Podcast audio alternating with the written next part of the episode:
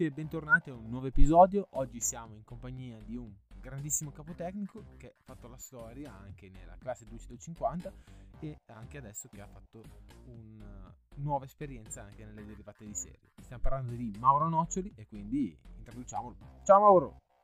Ciao, ciao a tutti. Come si va? Molto bene, Siete? molto bene. Stiamo riappassionandoci anche, stiamo ritornando aspettando il nuovo campionato della MotoGP e quindi chi meglio di te può anche dare una, un occhio. siamo, tutti, siamo, tutti, curiosi di questo nuovo evento e soprattutto della sprint race che, che, è quella che sta un po' diciamo creando un po' di subbuglio nella, nella MotoGP. Assolutamente, ma... sia come novità ma anche novità perché ci sono anche tutti i piloti che, o anche i, me- o meglio i manager che sono un po' sul piede di guerra, perché giustamente parlano di premi o comunque ingaggi che non erano sì, contemplati certo. nei contratti. C'è un manager che conosco molto bene, diciamo che è quello che ha cercato di vedere più in là rispetto agli altri per fare l'interesse del proprio assistito, in questo caso uno dei piloti della MotoGP. Eh, non importa fare nome e cognome, però insomma si capisce bene chi è. Però, Assolutamente sì. Eh, sì. Eh, però è anche giusto quello che dice certe cose andrebbero probabilmente fatte prima con un criterio diverso e con un coinvolgimento diverso di, tutti, di tutto l'organico del paddock, diciamo di chi tiene le fila del, del paddock. Questa è l'unica cosa che probabilmente non è stata fatta, però c'è anche da dire, io sono sempre stato pro, pro Espeleta, intanto eh, in qualsiasi cosa che fai c'è sempre sempre la, la, banda dei critici, no? Però secondo me è riuscita a fare quello che voleva già da, da, da tanti anni. Ma qualcuno si è dimenticato forse che le MotoGP correvano 18, 20, forse no. meno, 16. Eh, quando la griglia di partenza era completamente eh, sfornita negli, negli anni 2010, 2011, quando poi si è inventato la categoria Open, a cui ho partecipato anche, che non capivo all'inizio che cos'era e cosa serviva, però aveva ragione Carmelo, Don Carmelo in questo, sicché onore al merito a quello che voleva fare, perché poi alla fine eh, si sono reintrodotti team, moto, insomma secondo me è stato fatto un buon lavoro su questo. Perché diamogli la fiducia anche di questa sprint race, visto che, che funziona in Superbike, non vedo perché non possa funzionare eh, come poi sarà un problema sì di costi, di, di altre cose da mettere a posto, bene che vadano a discutere, che vadano a focalizzare meglio diciamo, la loro attività di spesa o diciamo del, come fare, se farlo la seconda moto, se farlo la prima moto. Eh, la, la, gestione dipende solo dall'organizzazione interna di ogni team e, e soprattutto della No, di sicuro, per dire in Formula 1 eh, che hanno fatto anche, anche loro la sprint race, hanno avuto un pochino più tatto, è stata un pochino più programmata, hanno comunque fatto le prove in 3-4 gare un anno, poi hanno detto va bene, dai, eh, andiamo avanti e introduciamolo anche in altre gare. Ma sì, da 3-4 sono andati 5-6. In Superbike comunque l'hanno programmata, l'hanno collaudata e comunque è cresciuta la sprint race che comunque anche adesso si chiama Super Pool Race, ma anche adesso è sempre è tema di critiche, come anche nell'ultima gara, eh, soprattutto con eh, lo scontro Loves Buzz, che comunque è molto, è molto animata. Quindi, sì, quindi esatto. Mi dispiace per Buzz, mi dispiace per Buzz, ma tutti sanno, c'è scritto nel, nel pass che hai eh, della, del, dell'IRCA, pass che hai, c'è scritto che il motociclismo è uno sport pericoloso, che tutti ci dimentichiamo di tutto questo. È talmente bello che ce lo dimentichiamo spesso, assolutamente, come anche il povero Del Paschier che purtroppo è venuto a mancare al Mugello. Certo. E, e ehm, quindi il MotoGP è stato programmato un po' tutto all'ultimo, cioè è stata più un'imposizione che una richiesta e quindi questo che forse i team si sono un pochino messi un po' di traverso. Sì, vabbè, vediamo, vediamo, come si dice, ne parleranno, dai, sicuramente. Assolutamente. Sarà, sarà, sarà sicuramente un Portimao fatto, fatto di, di, di critiche o di meeting o cose varie riguardo a ci aspettiamo un Far West. È meglio, no? L'importante è che te le parli, diceva qualcuno. No, no, no quello, quello, è poco ma, poco, poco ma sicuro. Se volevano attirare, catalizzare, più che attirare, catalizzare l'attenzione, ci sono riusciti. Certo. Assolutamente. Attirare, attirare l'attenzione. Assolutamente. Però siamo qui, siamo qui per te. Quindi, caro Mauro, che non faccio la MotoGP. che non fai la MotoGP, sei stato anche in MotoGP, appunto con, nel, nel, team con Alessio Spargarò con le Art, in, proprio in quell'epoca dove praticamente le Art riempivano lo schieramento, ma vogliamo sapere di te, soprattutto gli inizi eh, della, tua, della tua carriera. All'inizio della mia carriera io sono un off-road, come si dice una volta, al motocrossista. Sono nato crossista e probabilmente dentro di me non è, non è mai cambiata questa mia amore per il, per il motocross. Non posso dimenticare quello che ho fatto all'inizio, soprattutto fatto poi in un'età, quando sei giovane, eh, che ti sacrifichi tanto, che hai tanto, tanti risultati, perché a quel tempo lì i risultati, io facevo meccanico MD, eh, vivevo nell'Olimpo, diciamo, di, di, di, una, di una, fascia alta di, piloti e, e, sinceramente a quel tempo lì non me ne accorgevo nemmeno perché eh, le gare c'era una gara dietro l'altra, lavorare, lavorare, lavorare, era solo questo il motto. Eh, però non posso dimenticare che il motocross è l'inizio di tutto. La velocità è venuta fuori dopo nel 2018, nel 2000, no, sto sbagliando, nell'88, che qui sbaglio di 20 anni. Nell'88 ho cominciato poi con la, con la velocità. Questo grazie a Fabrizio Guidotti, che è sempre stato diciamo, il mio padre lavorativo in, queste, in questa attività, in questo sport. Poi, il nome dei Guidotti tuttora è, un nome che significa motorsport. Sì, sì, certo.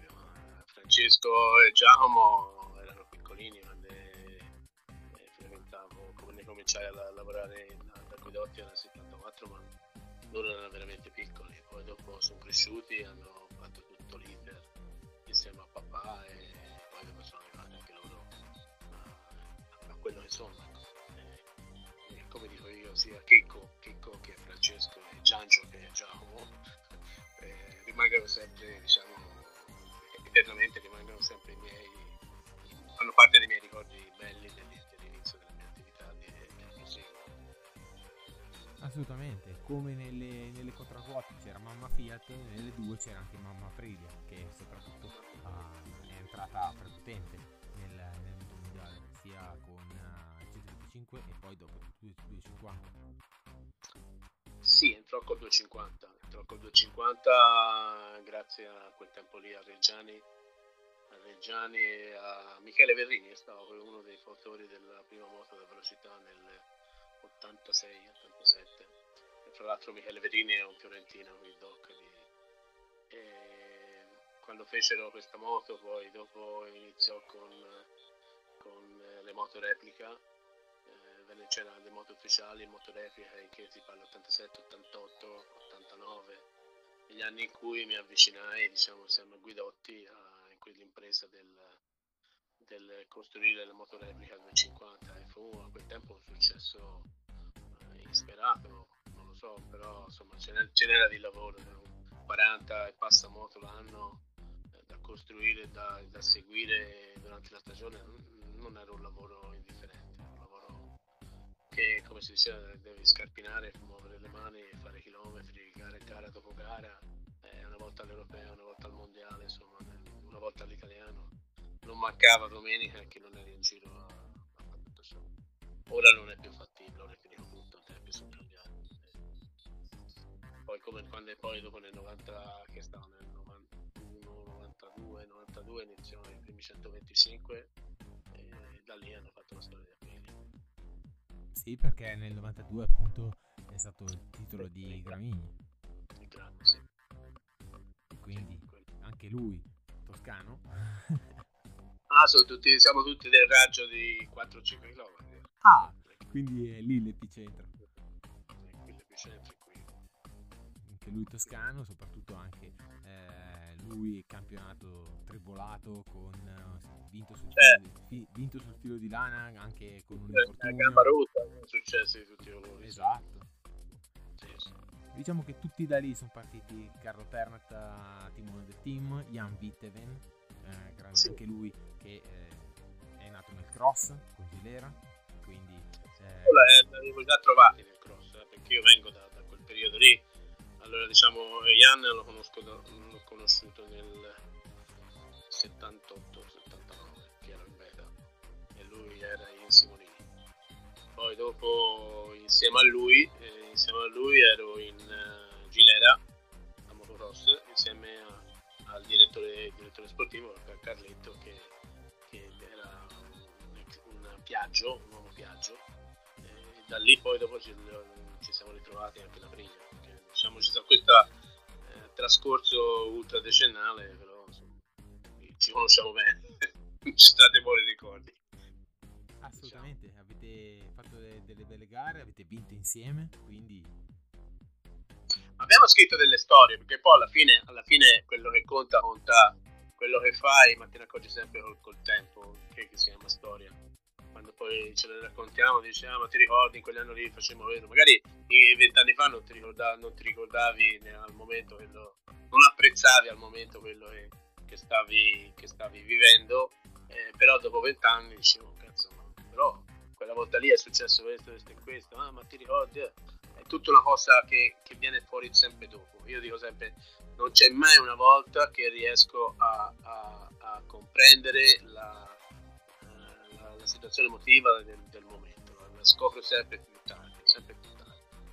E questo sarebbe bello, però comunque con, con Carletta e con, e con Ian, insomma, ce, ce n'è tantissime storie. E, e non solo te, te ne accorgi sempre dopo, il problema è che si va sempre troppo veloci e ti si perde sempre il...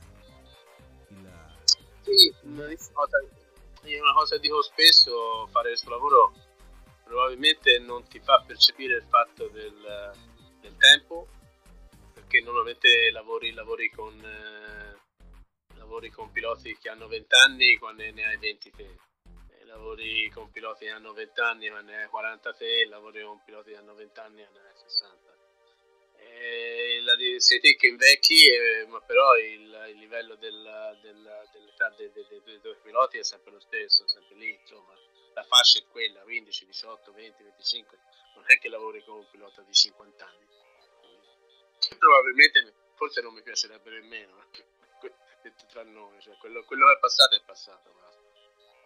Beh, certo, eh, lavori sempre con piloti che sono in rampa di lancio, poi hai avuto grandi piloti ah, con cui hai avuto a che fare, e soprattutto la storia dei piloti italiani. Sì, ma chi lo sapeva? Nessuno avrebbe saputo. Nessuno no. avrebbe saputo che, che, la storia di Valentino fosse quella. Forse una cosa avrei certamente mm, pensato, no, non ho pensato, percepì, percepì che c'era qualcosa di nel, nell'immediato che c'era qualcosa proiettato nel futuro con, con Max, sì, questo sì. Max è uno di quelli. Eh, il Vale lo abbiamo percepito dopo due anni, un anno e mezzo, barra due. Eh, il, il, Loris era già un, un fan prodigio del, del motociclismo, quando era già lì con Pileri, Honda, aveva già vinto. Io, quando, quando l'ho avuto io era in decadenza perché voleva smettere di correre, tra l'altro assolutamente pensabile che, che, che Loris facesse eh, quello che ha fatto dopo. Insomma, che, non so, una storia molto strana, però è successo. Beh, Loris quando è arrivato nel motomondiale è arrivato come come un tuono, nel senso che comunque Timpileri pronti via al, al, primo anno. E... Eh, boh, Mal, Malboro era, era, era un super assistito, super assistito.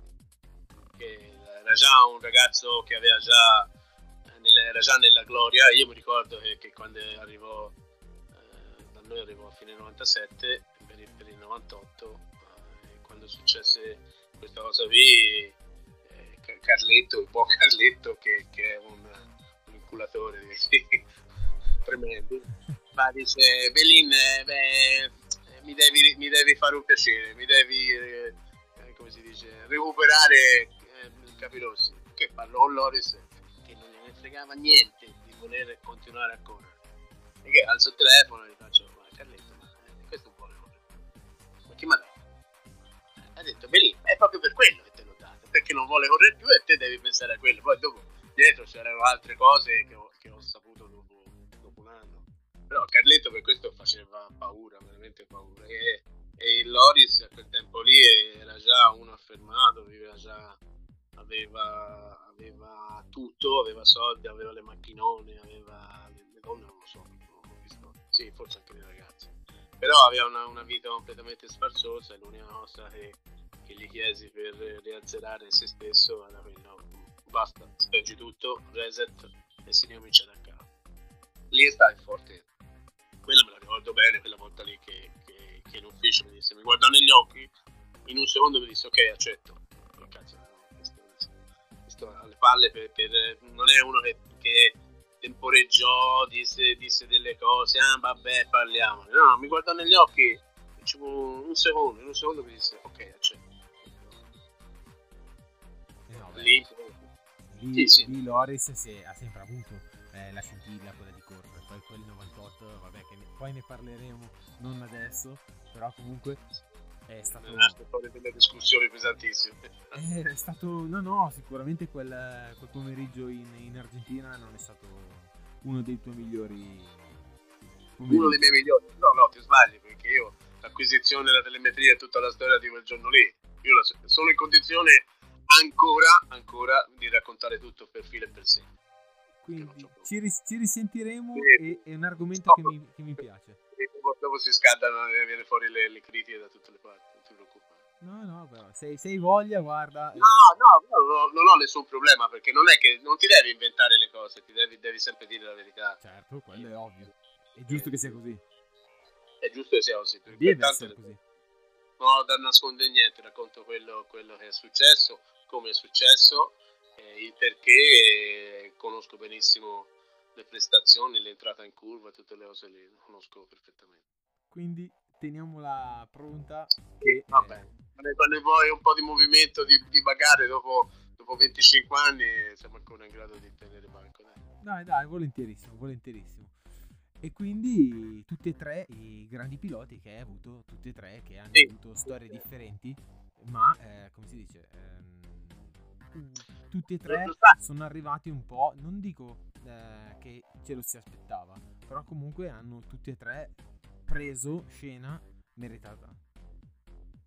Sì, beh, però io ho avuto la possibilità, fortuna, di avere tutti e tre. Ho visto, ho visto li conosco, penso di conoscerli abbastanza bene per quello che mi ricordo di quel periodo. Ora poi la gente in, eh, diventa più grande, eh, c'è chi ha la bambina, visto l'altra settimana sono stato lì al, a Misano, c'era Vale che mi ha fatto vedere addirittura le foto di, di, della Giulietta, eh, che sono rimaste, vedi, il tempo cambia tutti, fa diventare grandi tutti, però io mi ricordo che a quel tempo lì quello che era di positivo, di negativo, mi ricordo eh, tante cose che secondo me eh, posso, posso, anche raccontarle distintamente eh, però la cosa, la cosa, più importante era che tutte e tre, tutte e tre sono accomunati dalla stessa uh, passione e, e voglia di, di, della moto. Questa è una cosa incredibilmente eh, forte che non eh, me ne trovi un altro dei piloti attuali che è animato da questa scellerata voglia e passione di moto. Non lo so se quelli attuali il, il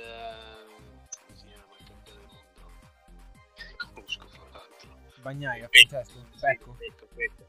E Pecco, Pecco è un altro modo di vedere la moto. So che, che è innamorato della moto, che dire, però è un altro modo sviscerato di vedere la moto. Ora le moto sono fatte di controlli di trazione, di un casino di cose che sicuramente comportano, comportano diciamo, una, una linea più, più tranquilla nel, nel, nell'affrontare diciamo, la, la, la, corsa, la carriera e tutto quanto. Esatto. Quel tempo lì Basta vedere, basta vedere, anche i distacchi, basta vedere anche i distacchi, tipo mm, quando capita di vedere i distacchi delle, delle vecchie gare, delle vecchie qualifiche, eh, sono mostruosamente eh, sì. giganti. Quando vai a vedere adesso le, anche una foto o anche comunque guardi le prove, ehm, le qualifiche ed i distacchi sono quasi, cioè in, dove, ci sta, dove c'erano tre piloti ce ne stanno 18 io ho visto dei sorpassi da, come dire, io da pelo sullo stomaco. Eh, dei sorpassi fatti in 2,50, fatti in 500. In quel tempo lì diciamo lavoravo in 2,5 e, e sinceramente era un, si dice, un evolversi di tutte le gare c'era qualcosa, c'era un particolare, guardavi la televisione c'era un particolare che percepivi, che capivi e cazzo ma quello ha un rischio, un rischio mortale perché per fare delle cose del genere mi ricordo delle cose in giro per il mondo mamma mia impressionanti no, ma no, non ti sto parlando del cavatappi del cavatappi che, che tutti ne parlano per dire lì a coso a Laguna Seca. Bastava la Assen vecchia eh? Sì, la Senvecchia, ma io ho visto anche dei Salisburgo che, che, che tanti non sanno nemmeno dove sia Salisburgo passaggi eh, di Doriano Romboni, di Capirossi. Alla curva 1 che saliva sul cordolo praticamente. Una cosa, una cosa vergognosa, una cosa da dire se, se tu ne esci, ne esci, fuori da quello capisci il, il pilota, il tipo di pilota che, hai, eh, che, che, percepisci proprio la guida, il rischio, la, la, la, la, classe, la classe anche di riuscire a fare delle cose con la disinvoltura e ripetuta magari anche il giro dopo, perché sono successe anche cose del genere che mi ricordo sempre nel, nel Romboni. Romboni mi, mi, mi, fece spaventare due volte, che è una cosa mai vista nella vita mia. Di queste cose qui eh, i piloti non sono più fatti così, sono, i piloti sono, sono, diversi, ma è giusto anche che siano diversi, perché le prestazioni delle moto sono completamente diverse. Se tu ci metti l'aerodinamica, i controlli di trazione, eh, probabilmente vale Valentino è, uno, stato uno degli ultimi, insomma un cinquecentista sa benissimo cosa significa eh, una, una Honda 500. Eh, ma lo dicano tutti perché è un commento che leggo un po', un po di tutti, questa cosa via. Ormai è così, 125, parliamo di 500, parliamo di 125, è uguale, è la stessa cosa, anche 125 c'è stato dei 125, questi pazzeschi, ma pazzeschi, gente, gente non aveva paura Beh, in quegli anni lì c'era la storia, c'erano i giapponesi, c'era Sakata, Tokudome, Manako, Ueda, c'erano gli spagnoli, c'era Martinez e anche altri, c'erano gli italiani con Gramigni, Gresini, Casanova, Cadalora. erano, io credo in, quella, in quel periodo lì è stata scritta la storia del motociclista, del motociclista come uomo. E dopodiché eh, è una storia diversa perché non è che, che va presa in considerazione, a me piace tantissimo per dire pecco, mi piace l'esagerazione, perché è un pilota diverso, è un pilota completamente diverso, mi piace Bastianini eh, perché credo che sia uno che magari mi fa sobbalzare sulla sedia quando, effettua qualcosa, un sorpasso.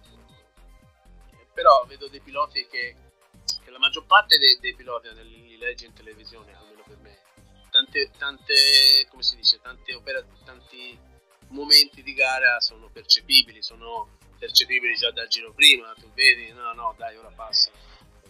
Che arriva a un certo punto che questa, che questa cosa qui è la generazione che sta cambiando in funzione del tipo di moto che, sta, che è cambiato.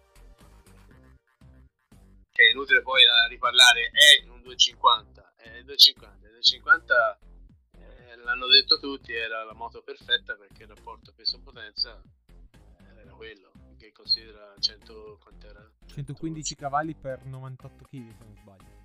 92 mi sembra. Esatto. Una cosa pazzesca. Esatto, che già, già bastava. Ecco. Sì. sì, sì, ma poi c'era il cambio, c'era tutta una serie di cose, le scalature di cambio, era tutto chiedere a Gramigno quanti cambi gli faceva fare a Tocchino sul meccanico. No, no, sono, soprattutto quell'era 125-250 anche per eh, l'omogeneità nel team. Comunque anche, anche, il capomeccanico, tipo come in Aprilia, c'erano, eh, eravate i tre, i tre top, eh, te, Sandy, Brazzi, che comunque anche eh, la carburazione con gli spilli, eh, la messa a punto del motore, ehm, cambio ancora? Cosa voleva dire? Cambiare un pistone? Sì sì eri sicuramente meccanico e rimesso al centro dell'attenzione perché comunque la figura della, della messa a punto della moto era eh, messa in, eh, in, primo piano. Quindi il sapere eh, lì contava veramente tanto. Non che adesso non conti però comunque eh, un grippaggio ti toglieva fuori se sbagliavi tempo lì si faceva cilindri, si faceva eh, la mia, la mia attività era di, a 360 gradi, che costruire un cilindro non mi, non, diciamo, mi era facile, era un lavoro che ho imparato quando ho iniziato a lavorare, perché, eh, che il fresino era, era un utensile, un attrezzo che, che io usavo, usavo molto, molto spesso. Insomma. saper fare un cilindro eh, o una testa ma lo sai, il mio soprannome, perché a Firenze abbiamo soprannomi, no? eh, il mio soprannome è te, il testa, il testa, allora, con la I, il, testa, il, testa. testa. Qualcuno dice perché ho la testa grossa, qualcuno dice perché facevo, ero sempre Antonio a fare teste uno dietro l'altro, lo so. Che fu, fui, fui battezzato il testa, sicché nella performance del, del 125 sai benissimo che la testa è una delle cose, la cupola, gli squish, tutte le cose, che era il tornio era sempre, sempre in funzione, dalla mattina alla sera. E questo è un po' una cosa che però si è persa, perché alla fine ora al quattro tempi, sì, i motori ci sono motoristi, per l'amor di Dio, eh, però il lavoro è completamente diverso, non, non appartiene più al, al, al, gruppo di persone che lavorano nel padre.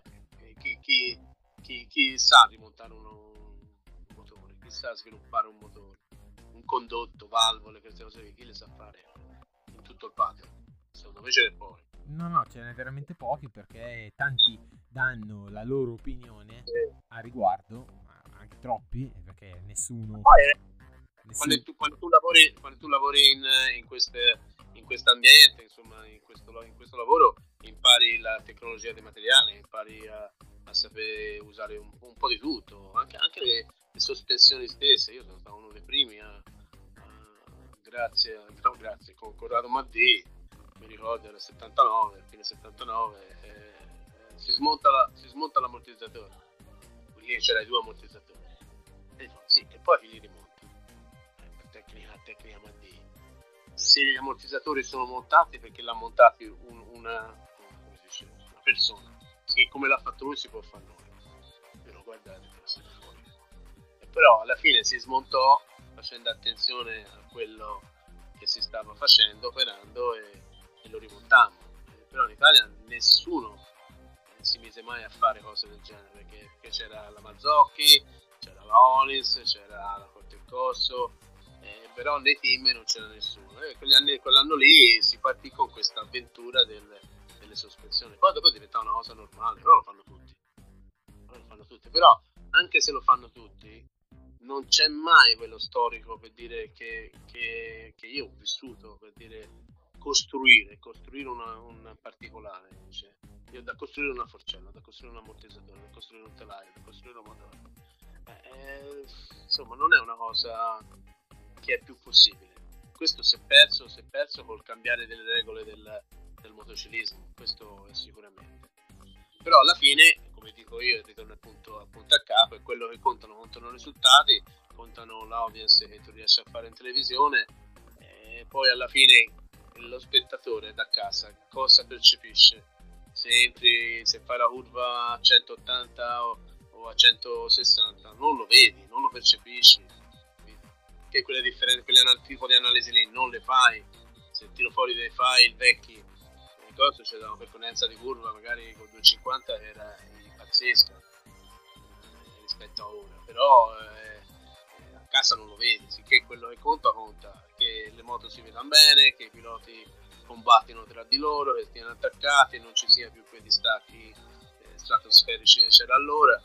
Questo è quello che conta. Alla fine lo spettacolo. Chi ci tiene in piedi, ci tiene in piedi lo spettacolo. Fa campare tutto il circus. No, beh, quello, quello, è poco ma sicuro. Si è parlato di percorrenze in curva della, della, della 250, che comunque dell'Aprilia.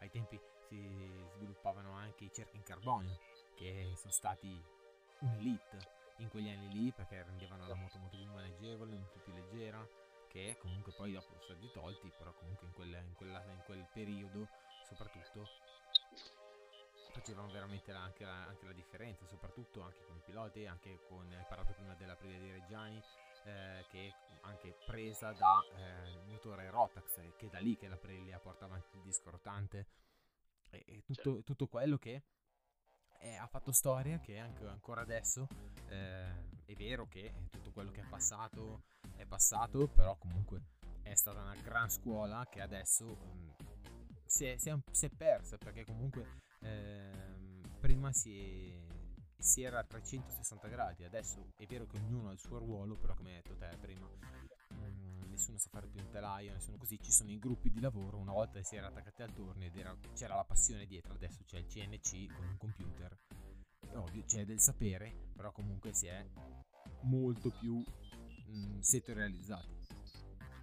Sì, io credo che la, quello, la, il supporto di Aprilia al moto mondiale è stato incredibile. Quello che ha fatto, quello che ha creato, quello che ha generato negli, negli anni è impossibile. Ora poi, eh, se è grazie a, a Ivano Veggio, che lascia l'anima sua, perché credo sia stato uno dei più grandi. Reputo le persone più, più importanti del motociclismo italiano, in primis Ivano Questo era un po' il succo del, degli appassionati, del, delle persone che hanno dato tanto a questo, a questo sport. E Aprilia poi è stata anche ora, perché poi alla fine l'Aprilia è sempre la, la stessa. Tanta gente sono andate via perché poi eh, i giri da linea eh, Ducati eh, Aprilia sicuramente No, ma non perché voglio togliere niente a Ducati. Però la scuola, la scuola è a fine. Quello che sta facendo, eh, sta facendo in base a, a come è cresciuto in aprile. Questo ah, assolutamente. Assolutamente, ha vissuto, ha vissuto io do, anche convinto. Ah, io, do, io do, i, do i meriti a questa cosa via, ai personaggi e alle aziende eh, e al tempo, in quel periodo lì, al tempo anni 90 e 2000 Questa cosa qui credo che, che Gigi e i suoi collaboratori eh, c'è un po' di 100 aprile come... però per dire aprile è rimasto altra gente è rimasto altri personaggi ci sono dei personaggi che, che conosco da, da, 30 anni e sono ancora lì eh, al loro posto sono ancora macchine da guerra eh, a livello di idee, di esperienze e tutto quanto, che se certamente una Aprilia fa dei buoni risultati come leggo lì da testa eh, io posso essere solo che contento. Non ho altre non, sarei stupido a dire una cosa diversa perché eh, onore al merito a Gigi che, che, è riuscito a strapazzare i giapponesi come, come fu fatto negli anni 90 con la 125 e la 250 eh, nei confronti di Honda di Yamaha. Eh, quello che successe anni lì eh, chi dettava legge, dettava, legge, le, legge le, Aprilia. In questo, in questo, caso MotoGP c'è una bella Ducati. Eh, chi deve prendere, chi deve copiare ora sono i giapponesi da, da Ducati. Esatto. Questo, è, e questo è, è motivo d'orgoglio nazionale. Ah beh, quello è poco sicuro. Vincere con una moto italiana, con una pilota italiana era un sogno e ci siamo riusciti. No, papà.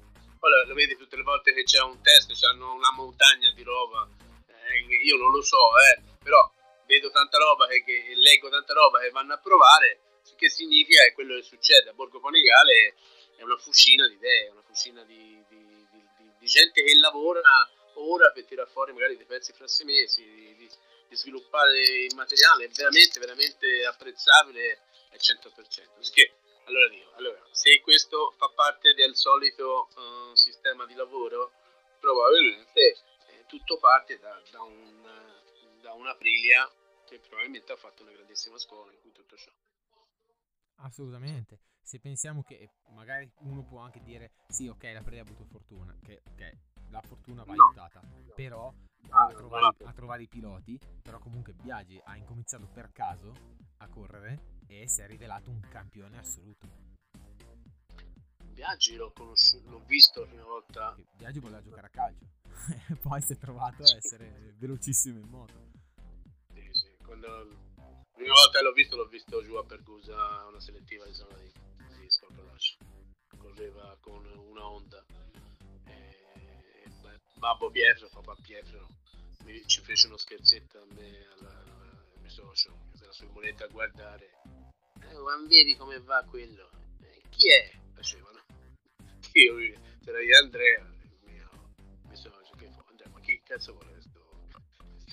Che continuava questo cronometro a cipolla, quelli vecchi a cipolla, eh, che a quel tempo andavano ancora di moda, e che eh, non capivo chi era, lo capì dopo che era il suo figlio. E tutto, tutto per cercare di portare l'attenzione nostra sul, sul, sul figlio, che noi, noi si lavorava per, per Aprilia, Sport Production e tutto questo. Perché quando tornavo a casa poi, tornavo a casa li fu a Guidotti, a Fabrizio, boh, c'è un ragazzino che a me mi sembrava bene, poi dopo Fabrizio ha sempre avuto l'occhio più lungo e quando lo vide dice no, questo va, via. E così nas- nascono le cose, a quel tempo lì era facile, eh. comunque il Guidotti, il Carlo Pernat, tutta gente che viene dal motocross. Questo te lo volevo ribadire, che parte tutto da lì, l'occhio, l'occhio è molto importante quello è poco ma sicuro. Poi l'epoca che eh, c'eri te con Madi, Rinaldi soprattutto, è, l'epoca del, del cross italiano. Quindi... Eh, batta le coppie. Esatto, Rossi Viaggi. Rossi Viaggi, batta le coppie, Rinaldi Madi. Ma ne, ne vedessero fuori due, anche il fatto lì vale contro, contro Marquez, vale che, che, che, che, che si era mosso, poi Valentino era già eh, vecchio, diciamo, vecchio virgolette, ma insomma, se tu prendi due, due ventenni, 20-25 anni e si li fai scontrare un po' personaggi, eh, secondo me fa tanto bene, fa tanto, tanto, tanto bene. Speriamo in Pecco contro Enea, speriamo che... Ah, sì, eh, infatti, sì, l'ha preso, speriamo preso che non, non deflagrano. Spero che ci sia qualcuno che sappia ecco. gestirli, gestirli, come quelli che, che che fanno le marionette, non marionette, come si chiamano, quelli che muovono le marionette. Spero che ci sia qualcuno, però sono anche convinto che, che Gigi, Gigi, sia la persona giusta per, per, mettere diciamo, in equilibrio le cose per non fargli fare le cazzate. No, no, perché nel 16 abbiamo visto soprattutto eh, Dovi contro Iannone, sicuramente nel box non regnava l'idilio tra i due. No. Poi si sono anche stesi in Argentina e lì proprio è finita. Eh. È finita in tragedia che potevamo fare secondo e terzo, ecco. Quindi, quindi, di sicuro non c'era amore prima e non c'è stato amore dopo, ecco. Sicuramente.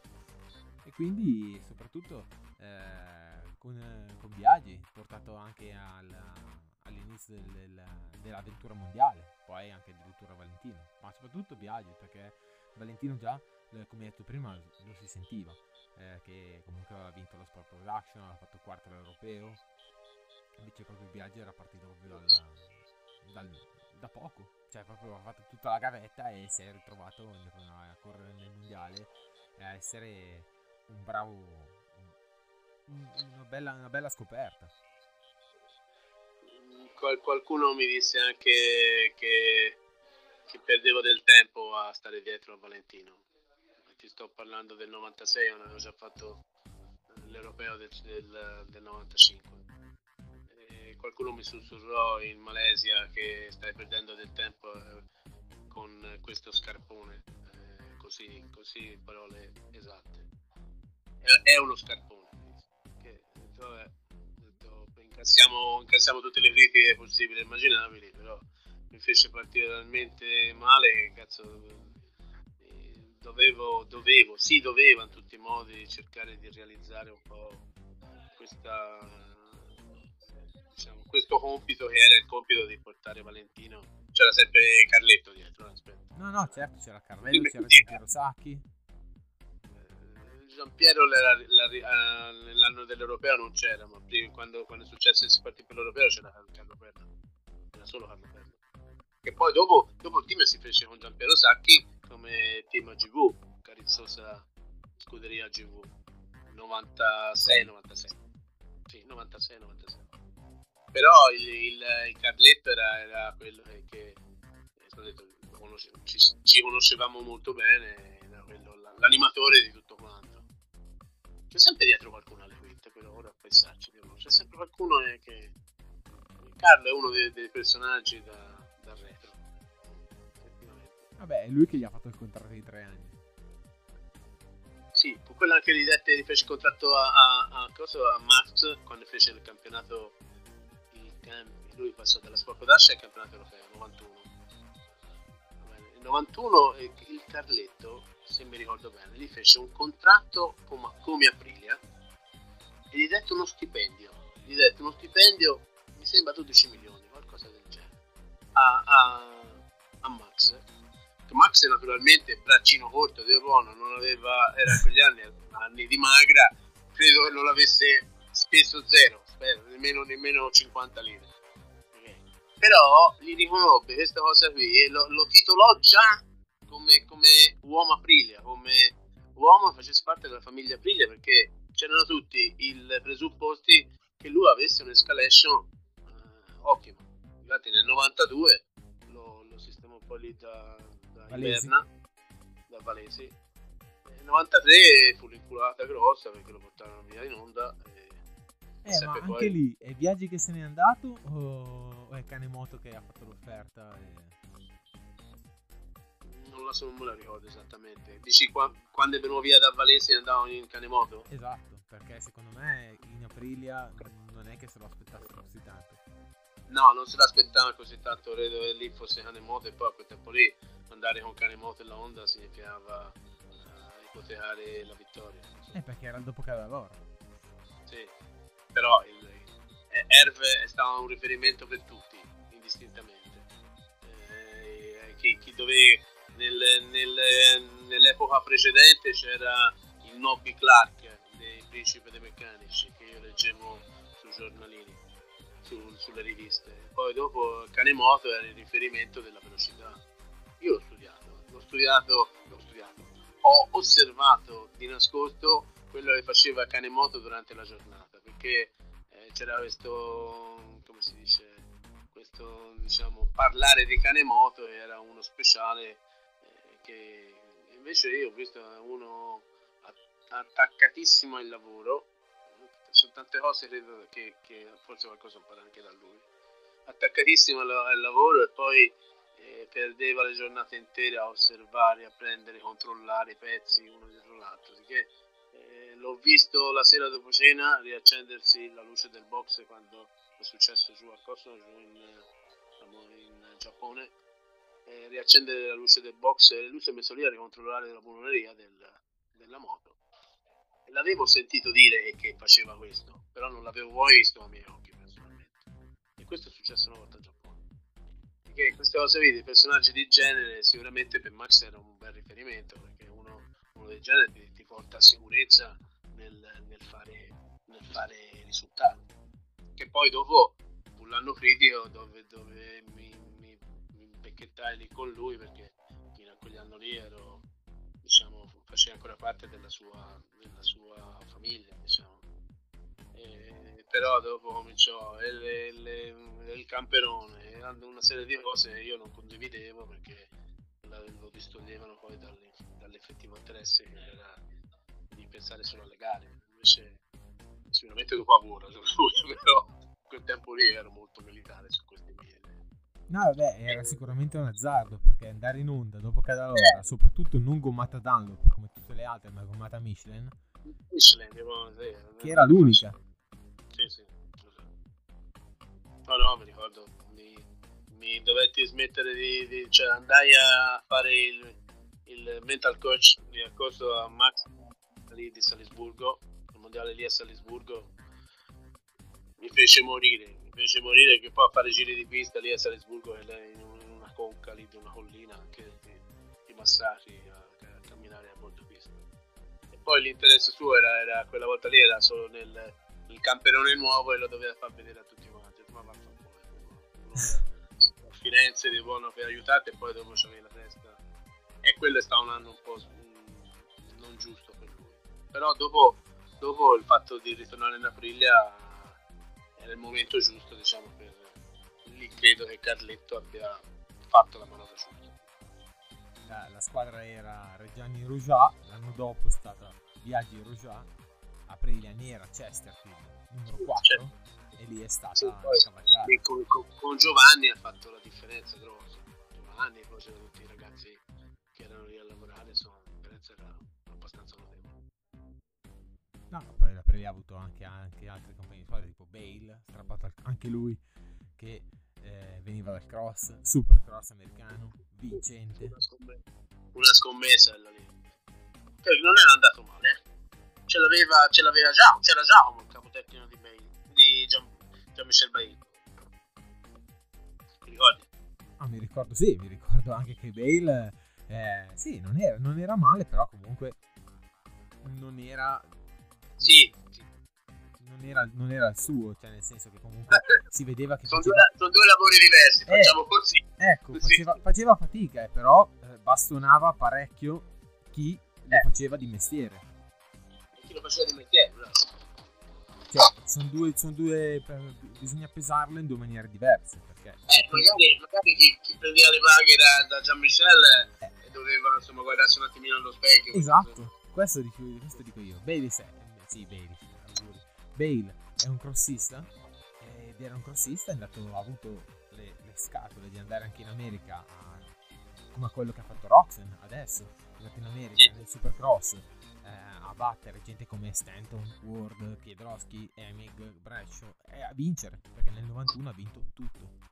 Nel 92 ci ha provato, non ci è riuscito, nel 93 è tornato nel, nel mondiale velocità e comunque ha dimostrato che non è che effetti non faceva ultimo, eh, ha dimostrato di bastonare anche parecchia gente.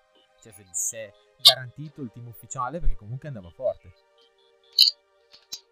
Ba- bastava, cioè, eh, Gian Michel eh, ti dà, ti dà fiducia solo a guardarlo. guarda. Quando uno, quando uno ha scritto la storia del motocross come l'ha scritta lui, è indiscutibile.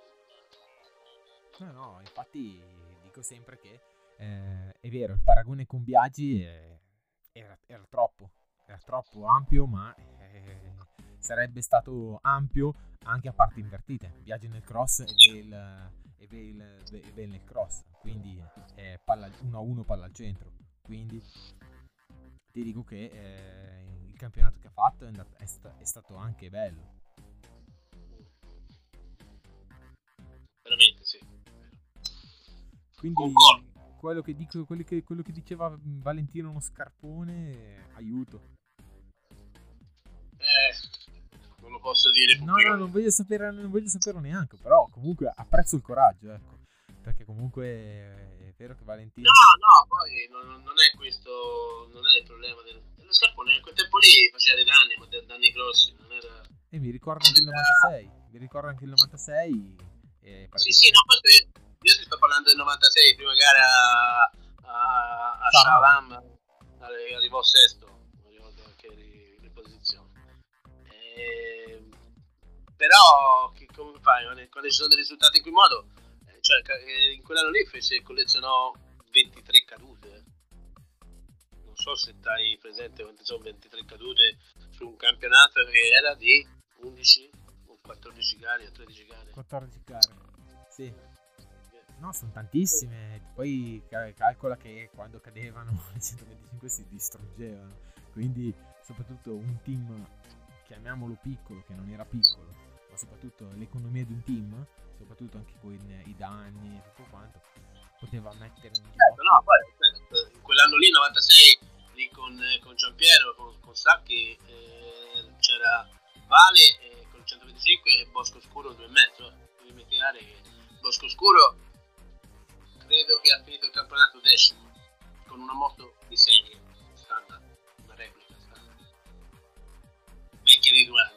certo, il Bosso Scuro anche, anche adesso è è il più grande talent scout di tutto il motomondiale, perché comunque eh, pesca sempre i migliori piloti, quindi l'occhio lungo gli è rimasto. Beh, sì, ma c'ha anche il coraggio, perché dico sempre, Demono, per fare una, una cosa del genere, devi avere anche le palle per farlo, le metti sul tavolo, decidi e fai. E cose Bosco, eh, onore al merito a quello che sta facendo, perché lui lo fa, e alla fine posso dire niente. Sì, mi dispiace per, per chi aveva tolto il pilota e via dicendo, persone che conosco, però alla fine ha fatto un'operazione e, e ha funzionato. Perché non lo fanno anche gli altri? Domanda. No, no, è, è tutto, è tutto condivisibile quello che dici, però ti dico che eh, correre con una moto di serie, anche lì, eh, per prima facendo il, rifer- facendo il riferimento alla MotoGP di oggi, uno che corre non sa, legge i risultati e solo chi è dentro eh, sa le differenze tecniche tutto qua. Come, come sì, parecchie, parecchie, cose però tipo i, lo sanno delle cose importanti secondo me eh, una volta c'era un, un'analisi in, uh, delle immagini in tv fatte in modo diverso poi dopo arrivava Sky e dava un buon supporto e a me piace molto vedere una persona molto esperta quando fa vedere ora con i mezzi a disposizione si riesce a vedere a fare le comparative, gli angoli di piega e via dicendo. Questa cosa qui è veramente un, un aiuto in più a chi, a chi guarda le, le, le gare. Eh, detto, ci, manca, ci manca secondo me ci manca quel qualcosa di cattiveria si ritorna purtroppo si ritorna purtroppo ai Pecco e Bastianini che probabilmente io mi auguro che se ne diano di santa ragione per fare lo spettacolo, questo sì. Che può darsi anche le sprint race non funzionano, ma secondo me funzionano perché è una partenza in più da, dall'adrenalina a ragazzi che, che secondo me è importante.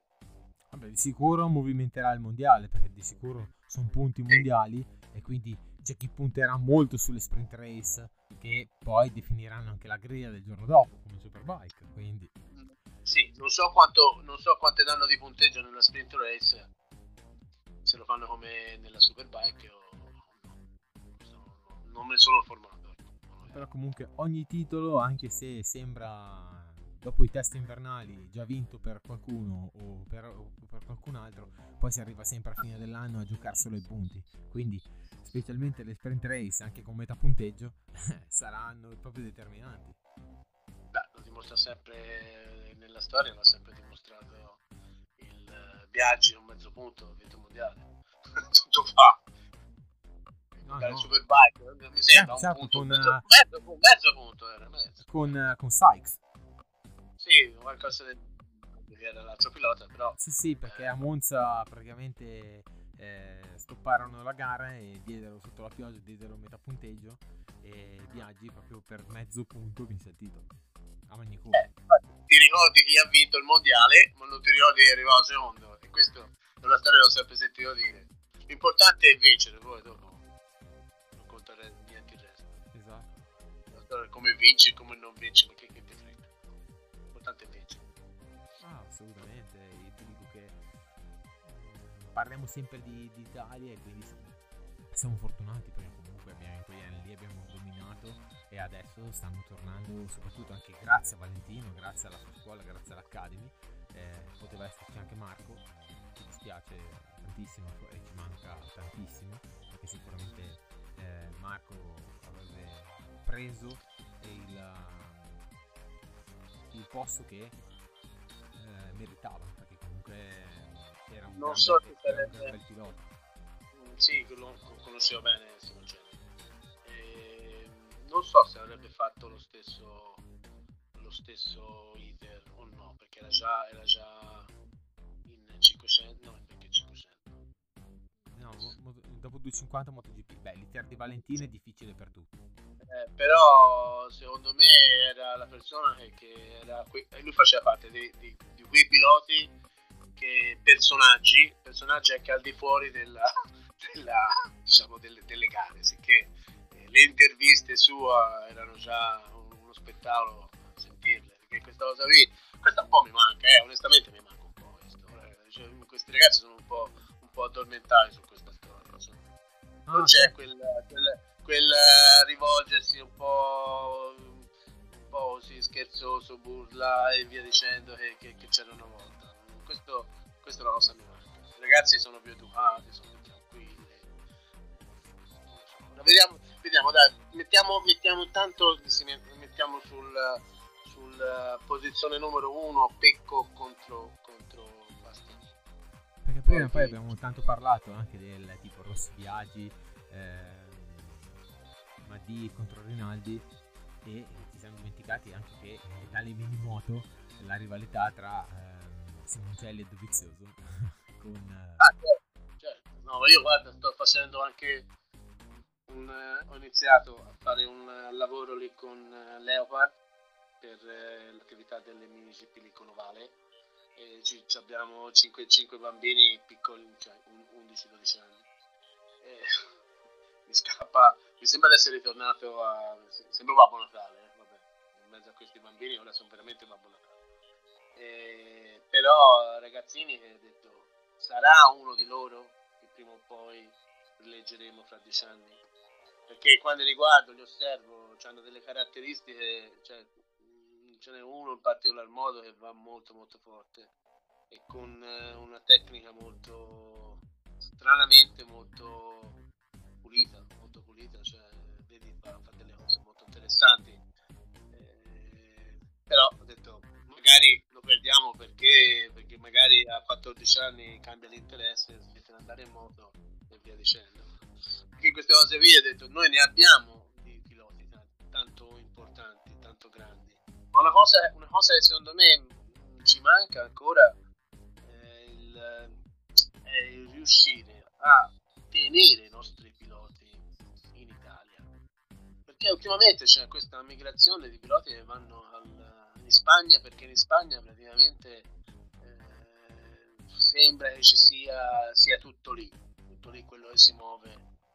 Ma in realtà, in realtà in Spagna motociclismo è, è, diverso, cresce più piloti probabilmente perché le spese da affrontare sono minori rispetto in Italia. Perché io una, una delle cose che mi piacerebbe coltivare in Italia sarebbe quella di riuscire a, uh, usare, usare, dei circuiti con dei prezzi ridotti, avere un po' d'aiuto della federazione e magari un intervento di qualche sponsor per far questo. Perché noi non ci manca niente, non, non, non abbiamo uh, l'Italia è la terra di sole come la Spagna, perché onestamente non, non credo di avere niente da, che, che, si debba imparare niente dagli spagnoli. Eh, anzi, gli spagnoli se hanno imparato qualcosa hanno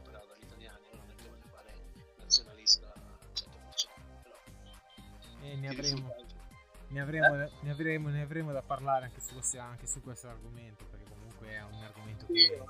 che lo, sto, lo, sto seguendo, lo, sto, seguendo, ora, ti, ti giuro, sono incazzatissimo su alcune cose che non mi vanno giù vanno giù e, e probabilmente vedrò se, se a metà stagione si riesce un po' a migliorare questo. Qualcosa sta già facendo anche la Leopard, speriamo che, che, che, il progetto vada, vada,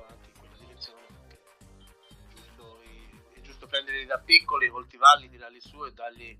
cioè bisogna dare la, la, la possibilità anche a chi non ha, ai talentuoso, ai talentuoso deve avere la possibilità di esplodere. Eh, il problema è che non c'è più questa possibilità perché adesso guarda, no, ad esempio, ti, ti prende esempio l'ultimo, l'ultimo che è successo, è venuto a, alla notizia, è passata la notizia perché comunque stiamo parlando di Andrea Migno, un pilota che è dentro la VR46. Sì, l'ho letto oggi. Eh, è passata perché lui, ma quanti non hanno il budget per correre o quanti non lo trovano, magari sono anche forti, o magari i piloti del passato che erano fortissimi e non avevano tutte queste disponibilità. Fecero, fecero, fecero un'intervista al, al, a un giornalista lì a, Coso, lì a Roma sul discorso di Biaggi.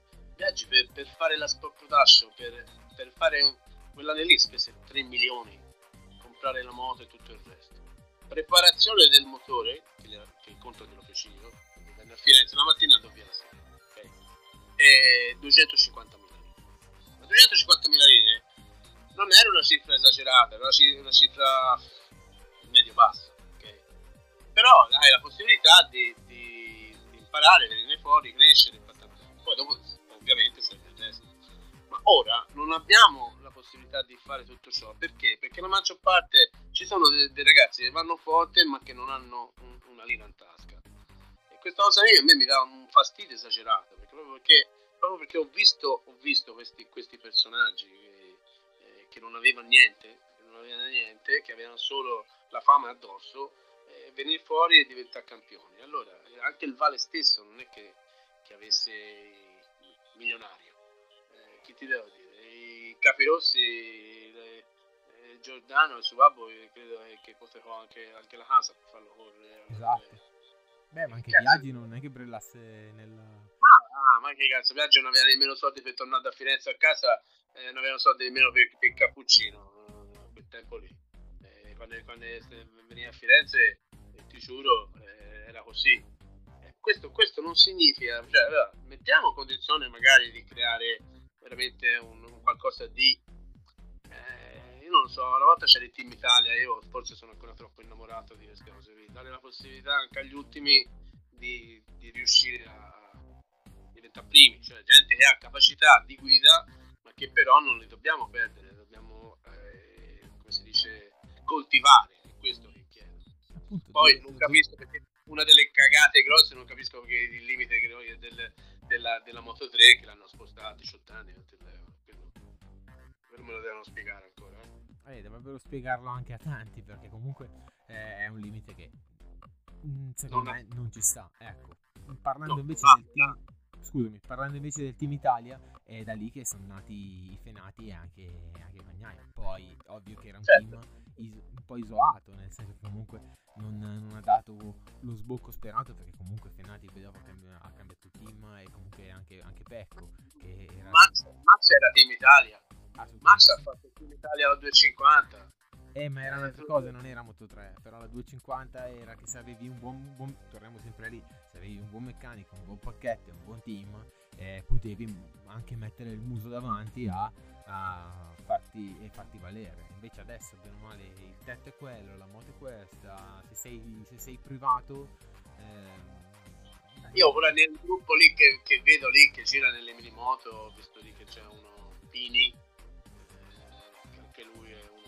crescendo, vedo dei ragazzi eh, che hanno delle buone credenziali, detto, ma non vanno persi, devono rimanere nostri, devono rimanere italiani, devono essere il nostro punto, il punto di riferimento. A me piacerebbe, eh, una delle cose che sarebbe interessante è che eh, si ricoinvolgesse. E perché magari una Aprilia non fa una Moto 3? Perché magari una Ducati non fa una Moto 3? Eh. Una cosa del genere. Sarebbe da, sarebbe da chiedere, ovvio se servirebbe una grande... Eh, cioè, per Aprilia sarebbe una bellissima cosa perché sarebbe un ritorno, un ritorno al futuro. Ritorno sì, loro, loro, sono già abituati, però certo. proprio il fatto che anche, che anche in Ducati c'è tutto l'organico, eh, c'è tutto, insomma c'è un organico ex Aprilia, eh, sarebbe fattibilissimo anche in Ducati. No, beh, ci vuole sicuro, però sarebbe eh, praticamente prendere un pilota crescerlo e portarlo sempre a fare il percorso tra di loro. Certo. Mi fai fare come si faceva una volta lì. Allora, se vinci l'europeo, se arrivi nei primi tre dell'europeo, era così. Se arrivi nei primi tre dell'europeo, hai la possibilità di accedere al mondiale. Se arrivi quarto o quinto nell'europeo, stai, ah, continua a fare l'europeo. Che chi passa nelle categorie superiori deve avere della manetta. Beh, certo, quella è ovvio. Allora, questa cosa gli metto, gli metto la, la, carotina davanti, eh, devi, devi, scarpilare e mettici te stesso perché sennò esatto. non, deve avere, non deve avere il portafoglio dietro di te. Adesso, avere... adesso, la valigia comanda, è questo che... Eh, la valigia comanda, questa cosa lì è la, la cazzata grossa. Eh. Tanto poi dopo il, il, boomerang torna sempre indietro, non ti preoccupare, il conto ce lo manda lui. Eh, purtroppo, purtroppo sì, perché alla fine i, i talenti poi si perdono e e non va bene. Il discorso che fai te è bellissimo ed è, dobbiamo riaffrontarlo e soprattutto... Eh, non, credo essere, non credo di essere un visionario. Eh, no, no, no, no, no, no, assolutamente, perché comunque... Eh. Dovrebbe essere uno, uno, stimolo per tutti noi a avere, avere dei concetti di genere. Cioè la passione della moto deve essere questa, la passione... Aspetta, perché la passione della moto che significa? Significa nel, nel, in tutto questo contesto qui riorganizzi tutto l'indotto, riorganizzi i meccanici, i team, riorganizzi tutto quello, si rimuove tutto. Il lavoro lo muovi, ma siamo noi e bisogna trovare il sistema per muoverlo. Assolutamente, non, no, non sto dicendo che sia un visionario. che ti vengano a suonare al campanello di casa perché, oh, ma mi fai correre? No, aspetta un attimo. Io ti prendo, ti coltivo, magari ci investo su di te e magari ottengo dopo risultati.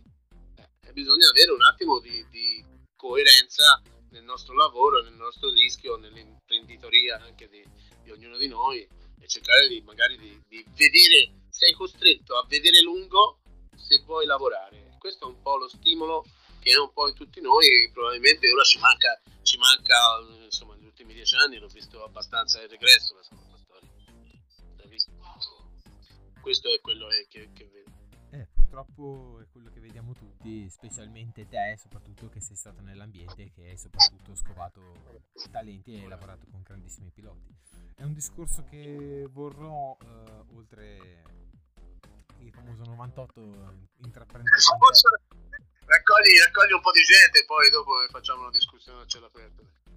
Eh, sì. se, vuoi, se vuoi sì, poi dopo, poi dopo ne ah, parleremo, quello, quello, mi piace. Non c'è problema, possono essere tutti disposti a chiedere, domandare, non ho nessun problema. Quello... Fuori. Devo ritirare fuori ora la, la planimetria del, del, circuito di Buenos Aires, perché ora le curve esattamente, il, num- il numero eh, delle curve non me lo ricordo tutto. Mi ricordo il circuito, ma non mi ricordo i vari curva 1, 2, 3, 4, le ultime non me le ricordo il numero. Vabbè, ma quello quello è, è andrà benissimo così. Il problema è sapere il dopo, quello che, quello che è successo. No, sì, quello che mi ricordo bene. Perché quello è stato, cioè, non, bene o male non c'erano tutte, cioè, forse un bene che non ci fossero state tutte quelle telecamere come ci sono adesso, perché sennò. Oh. No, se c'erano le telecamere di ora succedeva anche sì. Da Mike Tyson. Però non succede. No, no, no, no. no, no ebbi, ebbi la fortuna di, di, capire in quel momento lì che cosa stava succedendo. Eh, bloccai tutti i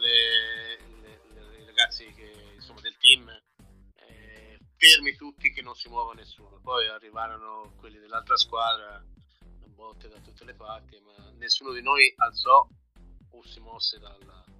Sembravano tutti dei soldatini fermi sugli attenti giustamente erano cazzati e devi capire anche quando le persone sono cazzate eh, il nervosismo può prevalere sulla ragione, no? Però noi abbiamo, abbiamo, abbiamo tempo, aspettiamo, aspettiamo che punto per punto poi ci racconterai. Quindi intanto ti ringrazio per il tempo che mi hai ci hai dedicato, è stata una bellissima chiacchierata, soprattutto abbiamo già eh, temi, soprattutto anche come abbiamo parlato del motociclismo italiano, delle svolte, dei talenti, soprattutto anche delle piste che in Italia mancano, eh, che si potrebbe fare anche molto di più a livello della federazione. E qualcuna andrebbe sviluppata a proiezione, diciamo, proprio anche per questa attività, attività dei, dei bambini del, del, nostro, del nostro. Esatto, è un po' troppo poco che ci sia solo la guerra con la fratelli, che porta... Eh Ecco, è un sì. po' troppo, eh, diciamo che è un po' troppo poco, se non assolutamente troppo poco. Quindi serve, serve altro e serve maggiore attenzione, soprattutto come, come, fanno in Spagna, che se lo fanno loro possiamo farlo benissimo anche noi. Lo sapevo anch'io. Detto questo, ti ringrazio tantissimo e quindi ci sentiamo presto. Grazie mille. Grazie a te. Grazie a te. Grazie mille. Grazie mille e quindi anche questo episodio con Mauro Noccioli è giunto alla fine, eh, siamo arrivati a un'oretta e quindi ci sentiamo alla prossima e quindi rimanete con noi perché siamo carichi, ne abbiamo da raccontare. Ciao a tutti! Ciao ciao! Se sei alla ricerca di motori, Will Motorsport è il podcast che fa per te. Lo trovi su tutte le piattaforme Spotify, Anchor, Other, Google Podcast, Apple Podcast e Overcast. Segui la pagina Instagram e unisciti al canale.